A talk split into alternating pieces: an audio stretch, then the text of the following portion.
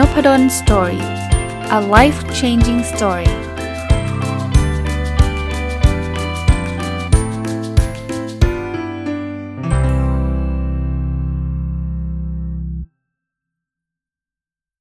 วัสดีครับ ยินดีต้อนรับเข้าสู่นพดล Story Podcast นะครับ แล้วก็วันศุกร์นะครับ ยินดีต้อนรับเข้าสู่รายการ MBA Weekly นะครับ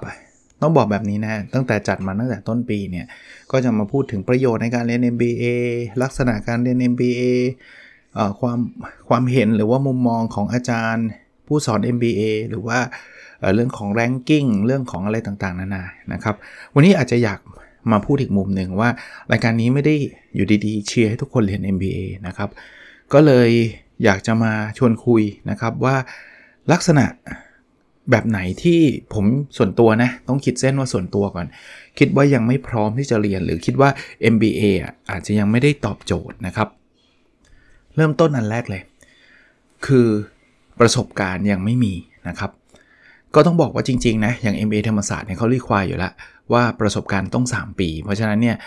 กลุ่มที่ไม่มีประสบการณ์เนี่ยก็จะเข้ามาไม่ได้นะครับ ถึงแม้ว่าเราจะมีข้อยกเว้นบางบางบางบางคน เช่น ถ้าเกิดอย่างน้อย 1 ปี แล้วคุณแบบเป็นเจ้าของสตาร์ทอัพคุณทำธุรกิจส่วนตัวหรืออะไรอย่างเงี้ยนะครับ ก็ก็อาจจะมีโอกาสที่จะผ่านเข้ามาเข้ามาเรียนได้ แต่ว่าโดยรวมๆ 99%เนี่ยก็จะเป็นคนที่มีประสบการณ์เกิน 3 ปี แต่คราวนี้เนี่ยผมก็ไม่รู้นะ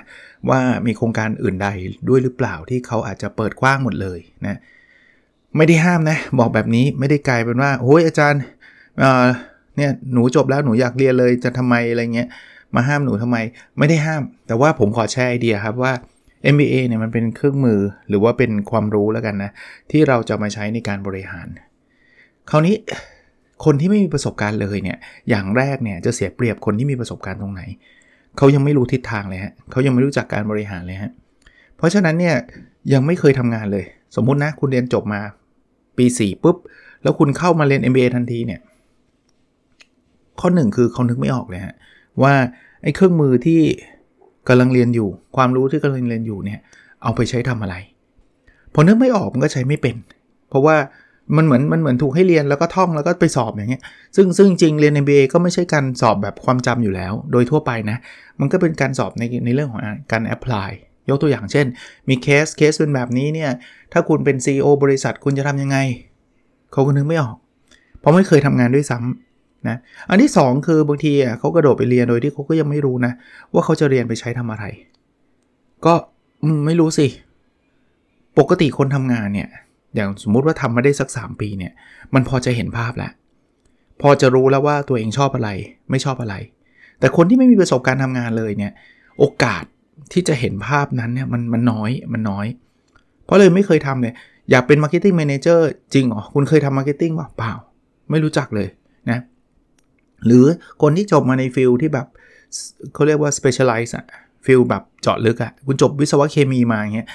แล้วอยู่ดีๆ คุณมาเรียน MBA คุณก็นึกไม่ออกเหมือนกันอะว่าคุณจะเอา MBA ไปทำอะไร ก็ก็งงๆอยู่แล้วยิ่งประสบการณ์น้อย จริง ๆ 3 ปีเนี่ยก็ไม่ได้เยอะนะ แต่ 3 ปีเนี่ยก็ดีกว่า 0 ปี ถ้าประสบการณ์ไม่มีเนี่ยผมว่าส่วนตัวแล้วกัน ไม่ได้ห้ามเรียน MBA นะ แต่ว่ารอนิดนึงรอนิดนึง ให้ทำงานเก็บเกี่ยวประสบการณ์สักนิดหนึ่งยังไม่ยังไม่ต้องรีบหรอกครับ แล้วถึงจุดหนึ่งเนี่ยคุณจะเริ่มรู้แล้วล่ะว่า MBA จะตอบโจทย์คุณได้ยังไง หรือมันอาจจะรู้ว่าไม่เอาอะผมไม่อยากเป็นผู้บริหารเลย ผมไม่อยากทำ MBA เลยก็ได้นะครับ ยิ่งมีประสบการณ์เยอะยิ่งดี ยิ่งดี 4 ปีได้ไม่ดีฮะ5ปี ตอนนี้ MBA ธรรมศาสตร์ในประสบการณ์ 6-7 ปีเลยนะเพราะค่าเฉลี่ยของผู้สมัครรอบนี้คือ 30 ปีนะผมเพิ่งทำตัวเลขนี้มา นะเรียนจบ 22เนี่ย30 ก็ 8 ปี คนกลุ่มนี้ประสบการณ์เต็มที่นะแล้วเรื่องการ contribute ในคลาส contribute ก็คือการแชร์ ซึ่งมันเป็นเรื่องราวที่ถ้าเกิดคุณเรียน MBA เนี่ยคุณต้องทำอยู่เสมอ เขาจะยกตัวอย่างมาเสร็จปุ๊บเอาที่ทำงานใครมีปัญหาเรื่องนี้บ้าง คุณทำงานมา 3-4 ปี 5 ปี 6 ปีเนี่ยคุณบอกได้เลย ผมเจอครับ ผมมีแบบนี้ครับ แล้วหัวหน้าผมทำแบบนี้อาจารย์คิดว่ามันโอเคไหมอะไรเงี้ย ประสบการณ์ศูนย์ปีคุณก็นั่งเงียบๆอย่างเดียว เพราะว่าคุณไม่เคยเจออะถ้างั้นเดี๋ยวสัปดาห์นี้เนี่ยอาจารย์ให้การบ้านนะ คุณลองเอาเรื่องนี้ไป apply ใช้กับที่ทำงานคุณ 1 สัปดาห์แล้วมาสัปดาห์หน้าเรามาคุยกัน ไม่มีที่ทำงาน เพราะไม่เคยทำงาน อย่างเงี้ยคุณก็จะเอาไป apply ใช้อะไรไม่ได้ทั้งสิ้นนะมันก็ยากอยู่นะเพราะฉะนั้นส่วนตัวผมเนี่ยคนที่อาจจะยัง คิดว่ายังต้องรอก่อน ยังไม่พร้อมที่จะเรียน MBA ก็คือคนที่มีประสบการณ์น้อย อันที่ 2 คนที่ยังไม่มีเป้าหมายชัดเจน ยังไม่แน่ใจในตัวเอง คือเรียน MBA ในอย่างแรกต้องตอบได้ก่อนเรียนเอาไปทำอะไรนะครับบางคนมีประสบการณ์อาจจะ 3 ปี แต่ยังไม่รู้เลย ว่าฉันจะเรียนไปทำไม ฉันเพลินอยู่ว่างๆก็เรียนเรียนมาก่อน ถ้าทำแบบนี้ผมคิดว่ามันถึงมีประสบการณ์นะ แต่มันก็จะเป็นการเรียนแบบแกนแกน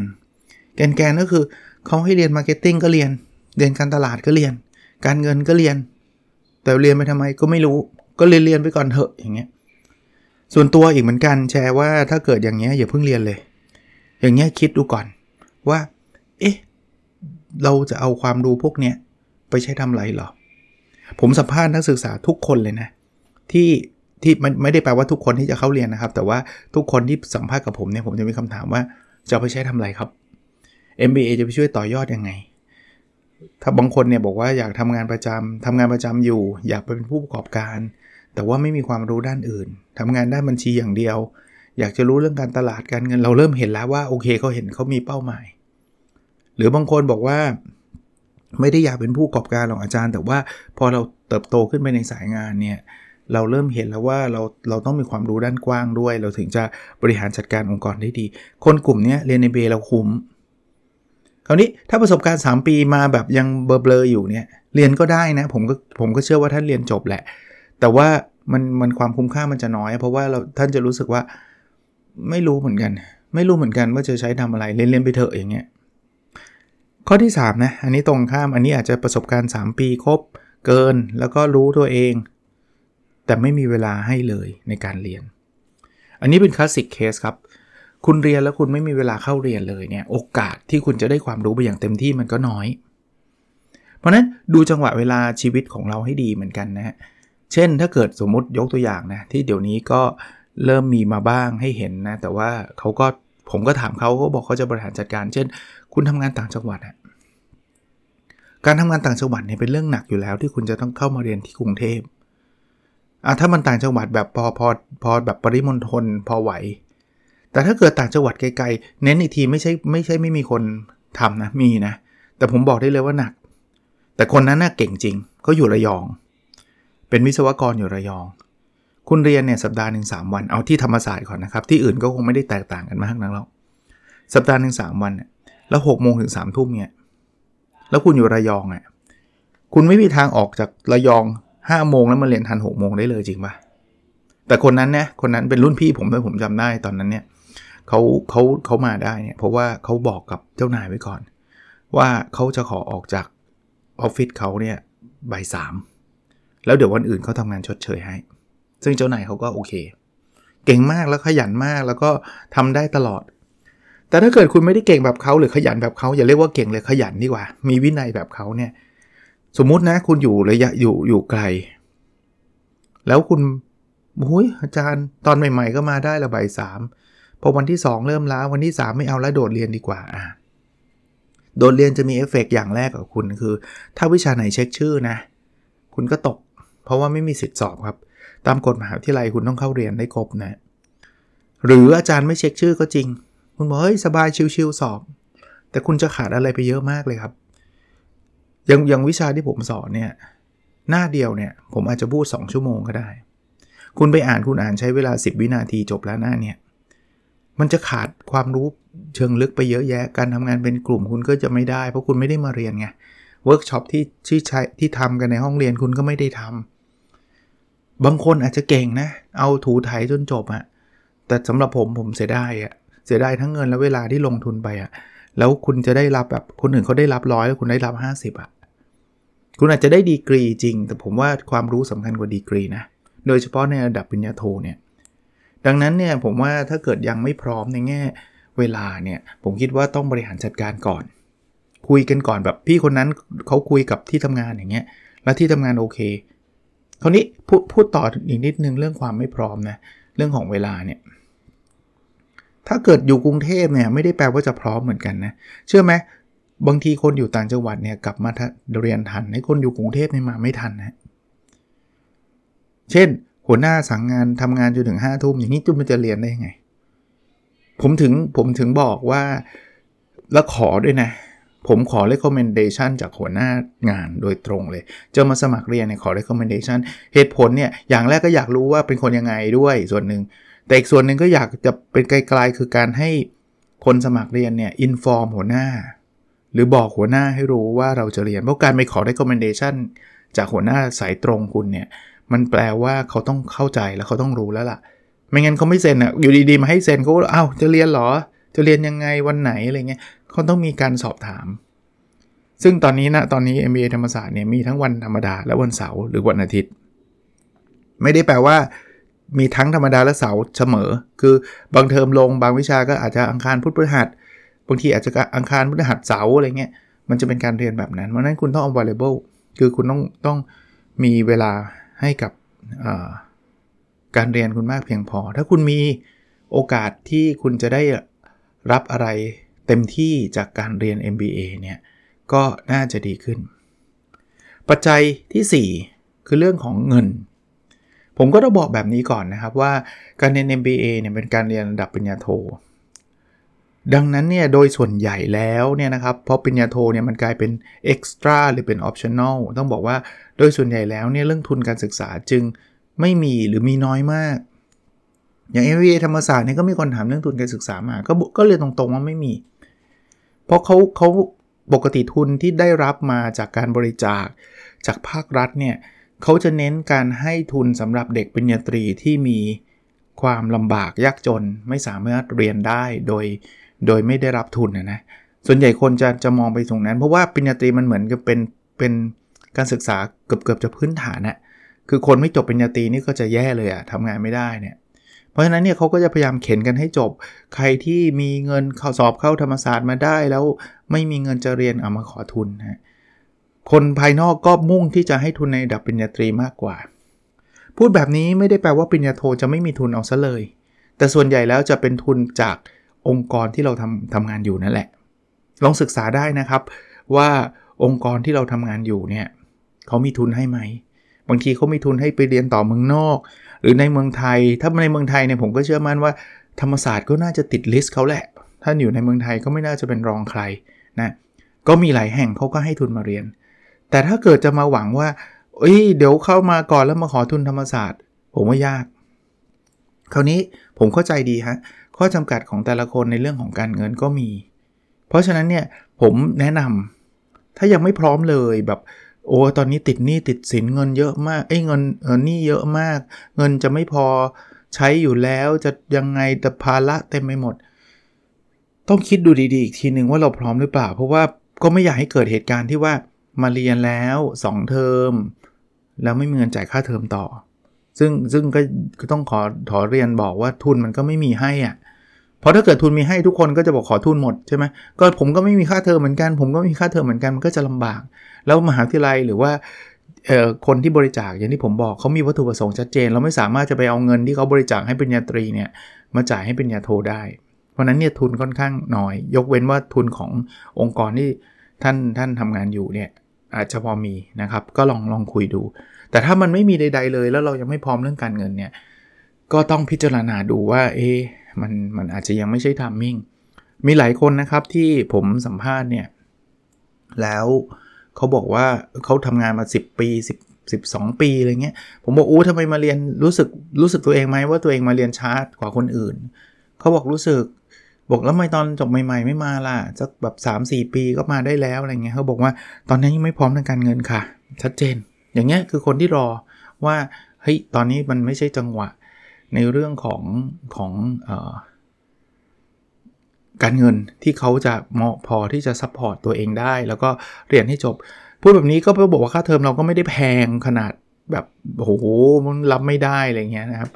ก็อยู่กลางๆนะฮะกลางๆ ก็ไม่ได้ถูกที่สุดในประเทศไทย แต่ว่าโดยรวมๆแล้วผมก็คิดว่ามันก็คุ้มค่าถ้าท่านถ้าท่านไม่ได้มีภาระอย่างอื่นที่มันจำเป็นมากกว่า ก็ต้องขอเรียนตรงๆว่าในลักษณะแบบนี้ เพราะนั้น 1 คือประสบการณ์ ถ้าท่านมีประสบการณ์เพียงพอละเกิน 3 ปี at least นะสคือท่านมีเป้าหมายชัดเจนว่าท่านจะเรียนไปใช้เพื่ออะไร 3 คือถ้าเกิดท่านรู้สึกว่าการจัดการเวลาไม่ใช่ปัญหาของท่าน เวลานี่ไม่ใช่ไม่ใช่แค่เวลาผมต่อยอดเรื่องเวลาอีกนิดนึงนะไม่ใช่แค่เวลาทำงานอย่างเดียวนะ เวลาชีวิตครอบครัวด้วยนะ เกี่ยวข้องด้วยนะฮะบางคนอาจจะบอกงานเลิก5้าโมงอย่างเงี้ยอาจจะพอมาทัน แต่ว่า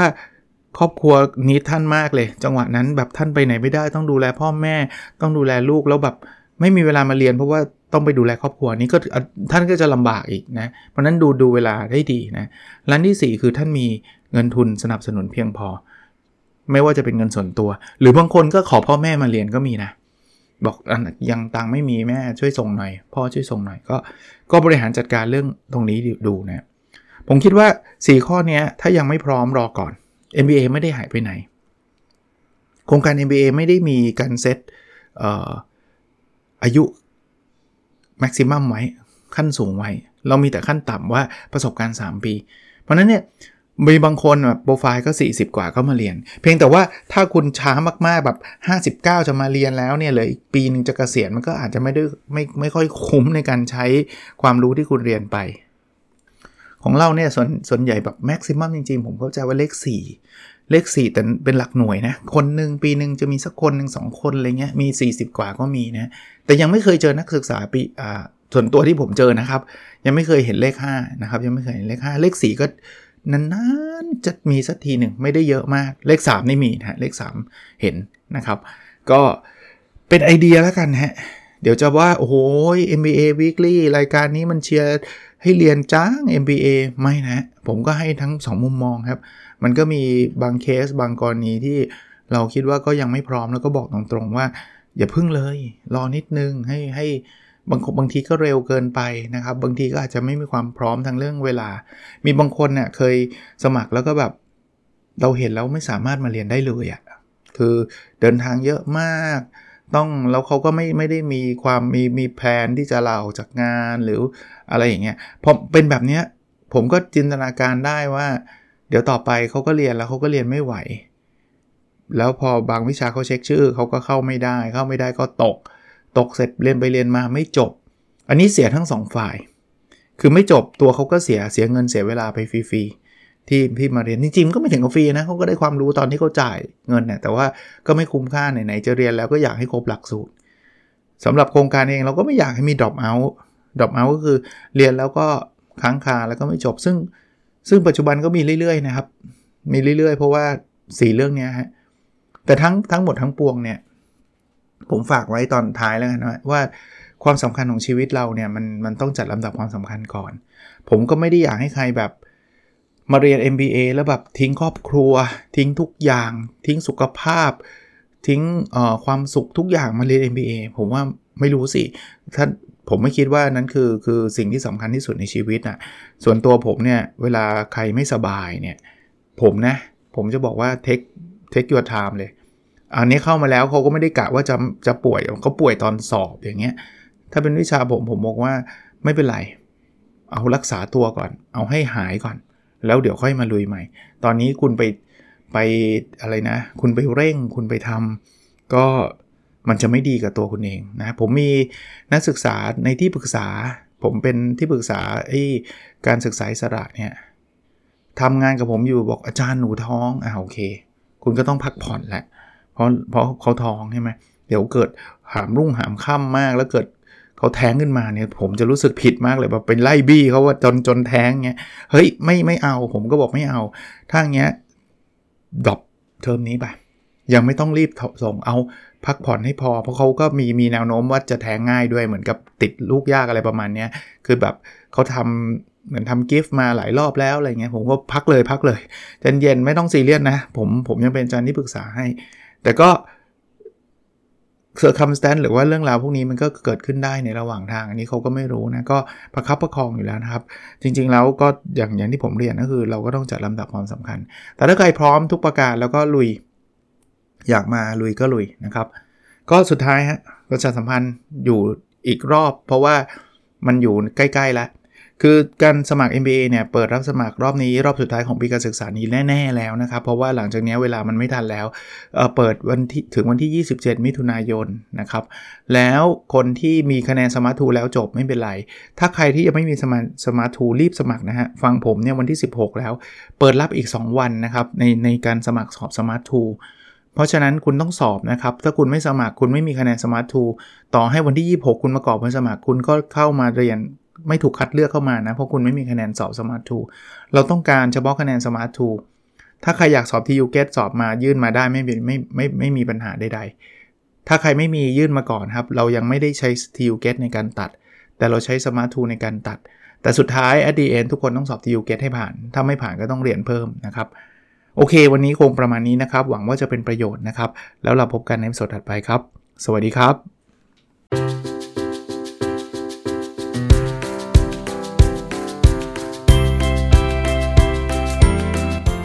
n o p ด d o n Story a life changing story